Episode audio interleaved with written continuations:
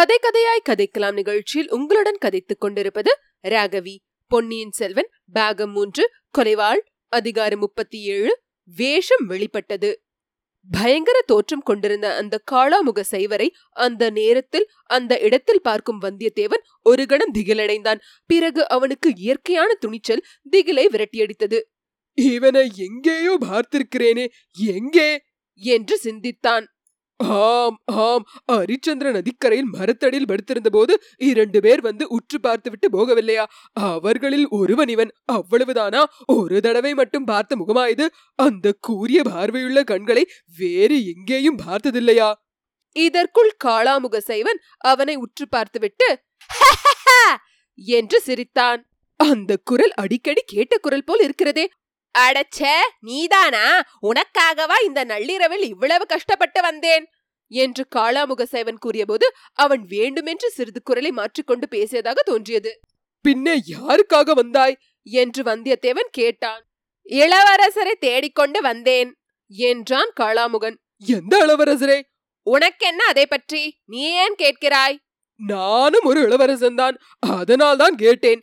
இளவரசனுடைய முக லட்சணத்தை பார். என் முகலட்சணத்துக்கு என்ன ஐயா குறைவு?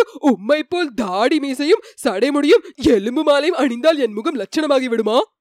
அணிந்து பாரேன், அப்போது தெரியும். தாடி மீசையும் ஜடைமுடியும் எத்தனை நாளில் வரும்? அது என்ன பிரமாதம், ஒரு நாளில் வளர்ந்துவிடும். வேண்டுமென்றால் ஒரு நாழிகையில் கூட. அப்படித்தான் இருக்கும் என்று நானும் நினைத்தேன். என்ன நினைத்தாய்? ஒன்றுமில்லை, என்னை கட்டி இருக்கும் கட்டுகளை அவிழ்த்துவிடு, நானும் உங்கள் கோஷ்டியில் சேர்ந்து விடுகிறேன். போதும் போதும், உன்னை போன்ற ஒற்றர்கள் இன்னும் யாரோ எங்கள் கூட்டத்தில் இருக்கிறார்கள். அதனால் தான் எங்கள் மகாசங்கம் இன்று அப்படி முடிந்தது. எப்படி முடிந்தது? மகாசங்கத்துக்கு இளவரசர் வரப்போகிறார். அவர் சிம்மாசனம் ஏறியதும் எங்கள் மகாகுருவை ராஜகுருவாக ஏற்றுக்கொள்வதாய் வாக்களிக்கப் போகிறார் என்று காத்திருந்தோம். இளவரசர் வரவில்லை. என்னை கட்டு அவிழ்த்துவிடு. இளவரசர் ஏன் வரவில்லை என்று நான் தெரியப்படுத்துகிறேன். எந்த இளவரசர்? வேறு யார், கண்டராதிதரேன் குமாரன் மதுராந்தகர் தான். நான் ஊகித்தது சரி. என்ன ஊகித்தாய்? நீ ஒற்றன் என்று ஊகித்ததை தான் சொல்கிறேன். எதை கொண்டு ஊகித்தாய்? இளவரசரை தேடிக்கொண்டு வந்தபோது இந்த காட்டுக்குள்ளிருந்து சிலர் வெளியேறுவதை பார்த்தேன். அவர்கள் இன்னார் என்று எனக்கு தெரியும். நீ ஒற்றன் என்று சந்தேகித்துத்தான் அவர்கள் உன்னை கட்டி போட்டிருக்க வேண்டும். ஆனால் உன்னை உயிரோடு ஏன் விட்டுவிட்டு போனார்கள் என்றுதான் தெரியவில்லை. அதை நான் சொல்கிறேன். என்னை கட்டு அவிழ்த்து விடு. நீ ஒன்றும் சொல்ல வேண்டாம்.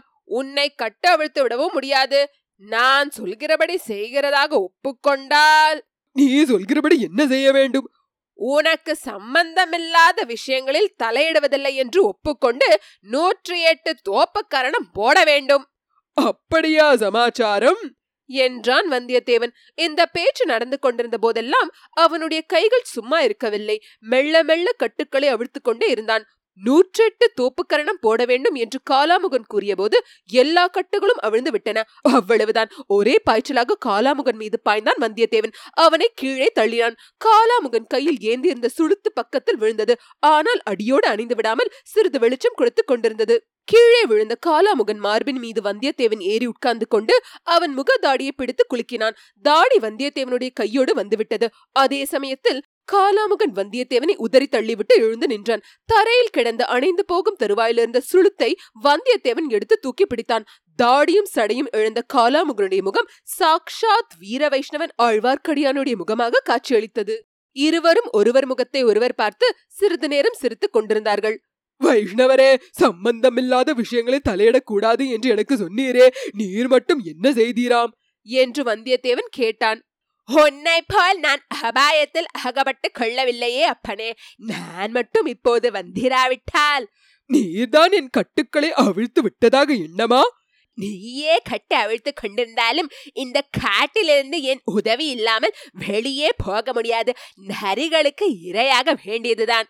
நரிகள் கிடைக்கட்டும். இங்கே சற்று முன் வந்து கூடியிருந்த மந்திரவாதி நரிகளை நீ பார்த்திருந்தால் அந்த நரிகளிடமிருந்து நான் தப்பியதுதான் பெரிய காரியம். அந்த மந்திரவாதிகளை எனக்கும் தெரியும். மந்திரவாதிகள் மட்டும்தான் வந்திருந்தார்களா, இன்னும் யாராவது வந்திருந்தார்களா? சிறிய மீன் ஒன்று வந்திருந்தது. புலியை விழுங்க ஆசைப்படும் அதிசயமான மீன் அது. ஆஹா, சொல் சொல், யார் யார் வந்திருந்தார்கள், என்னென்ன நடந்தது, விவரமாக சொல்.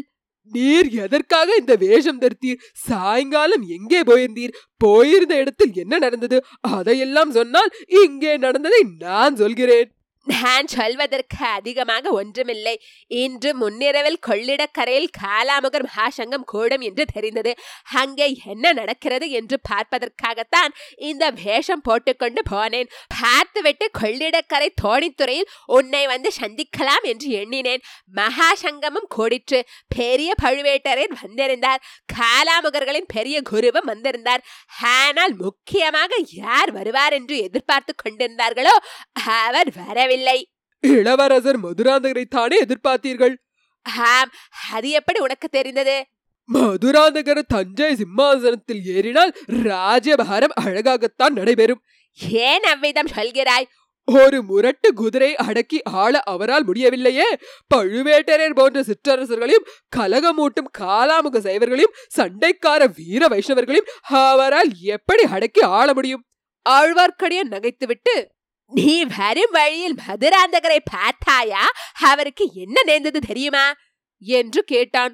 வந்தியத்தேவன் தான் மதுராந்தகரை தொடர்ந்து வந்ததையும், திடீரென்று தீவர்த்தியை கண்டு அவருடைய குதிரை தறிக்கிட்டு ஓடியதையும், தான் அவரை சிறிது தூரம் தேடி போனதையும், கடைசியில் கழுத்துமேட்டில் குதிரையை மட்டும் பார்த்ததையும் கூறினான்.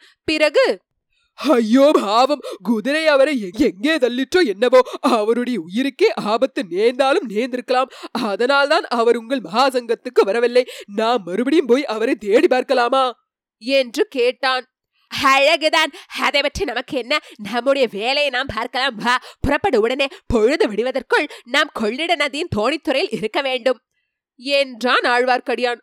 மதுராந்தகர் வாய்க்காலிலோ வயல் வரப்பிலோ விழுந்து செத்து கிடந்திருந்தால் அப்போது கூட நமக்கு என்ன கவலை என்று சொல்வீரா? அப்படியெல்லாம் நேர்ந்திராது. அனிருத்தர் அதற்கு முன் ஜாக்கிரதை ஏற்பாடு செய்திருப்பார். முதன் மந்திரி அனிருத்தரா? அவருக்கு என்ன இதை பற்றி தெரியும்? ஆஹா, அது என்ன அப்படி கேட்கிறாய்? அன்பில் அனிருத்தருக்கு தெரியாமல் இந்த ராஜ்யத்தில் எந்த இடத்திலும் எதுவுமே நடக்க முடியாது. ஓஹோ, கடம்பூர் மாளிகையில் நடந்த சதிகூட்டத்தை பற்றிய விஷயமும் அவருக்கு தெரியுமா? ஒரு விஷயத்தை ஞாபகத்தில் கொள். வீர நாராயணபுரத்து திருவிழாவின் போது பழுவூர் ராணியின் பல்லக்கு போனதை நாம் இருவரும் ஒரு மரத்தடி நின்று பார்த்தோம் அல்லவா? ஆம், பல்லக்கின் திரை விலகியதும் நீர் அடைந்த பரபரப்பு இன்னும் என் ஞாபகத்தில் இருக்கிறது. பழுவூர் ராணியிடம் ஒரு ஓலை கொடுக்க முடியுமா என்று நீர் என்னை கேட்டீர். நீ அதற்கு, சீ, இது என்ன வேலை என்றாய். நான் ஏதோ காதல் ஓலை கொடுக்க விரும்பியதாகவே எண்ணினாய். சதிகாரர்களின் பேச்சை நம்பி மோசம் போக வேண்டாம் என்று மதுராந்தகருக்கு எச்சரிக்கை செய்யவே நான் விரும்பினேன். முதன் மந்திரியின் கட்டளைப்படி. பல்லக்கில் இருந்தது மதுராந்தகர் என்று உனக்கு தெரியுமா? முதலில் சந்தேகித்தேன். திரை விலகியதும் அந்த ரகசியம் தெரிந்தது. நீ நல்ல அழுத்தக்காரன். நான் எவ்வளவோ பிரயத்தனம் செய்தும் நீ பல்லக்கில் இருந்தது பழுவூர் ராணி அல்ல மதுராந்தகர் என்று சொல்ல மறுத்துவிட்டாயல்லவா? நீர் மாத்திரம் அழுத்தக்காரர் இல்லையா? இன்று சாயங்காலம் நீர் எங்கே போக போகிறீர் என்று கூட சொல்ல மறுத்துவிட்டீரே. சொன்னால் நீ அதிலும் தலையிட வேண்டும் என்று பிடிவாதம் பிடித்திருப்பாய். இப்போதே எவ்வளவு சங்கடத்தில் அகப்பட்டு கொண்டாய்வார். இனிமேலாவது காளாமுகர் கூட்டத்தை பற்றியும் மதுராந்தகர் அங்கே போக உத்தேசிப்பது பற்றியும் முதன் மந்திரிக்கு தெரியுமா? தெரியாமலா என்னை அனுப்பினார். அதே சமயத்தில் மதுராந்தகர் அங்கே போய் சேராதிருப்பதற்கும் ஏற்பாடு செய்திருக்கிறார். யாரோ தீவர்த்தியை தூக்கி பிடித்தான் என்று சொன்னாயே, அவனும் அனிருத்தரின் ஆளாகத்தான் இருந்திருப்பான். வேண்டுமென்றே குதிரையை மிரட்டி தறிக்கட்டி ஓடும்படி செய்திருப்பான். தரையில் விழுந்த இளவரசரை யாராவது எடுத்து காப்பாற்றி இருப்பார்கள். இத்தனை நேரம் அநேகமாக அவர்கள் ரதத்திலோ பல்லக்கிலோ ஏறி தஞ்சையை நோக்கி போய் கொண்டிருப்பார்கள். வா, நாமும் நம் வழியே போகலாம். வைஷ்ணவரே, நான் வர முடியாது. இது என்ன, நீ ஒப்புக்கொண்ட காரியம் என்ன ஆயிற்று? காஞ்சியிலிருந்து ஆதித்த கரிகாலர் புறப்பட்டு விட்டதாக கேள்விப்படுகிறேன். நாம் உடனே வாயுவேக மனோவேகமாக போனால்தான் ஆதித்த கரிகாலரிடம் கொடுக்க வேண்டிய ஓலையை நீரே கொடுத்து விடலாமே.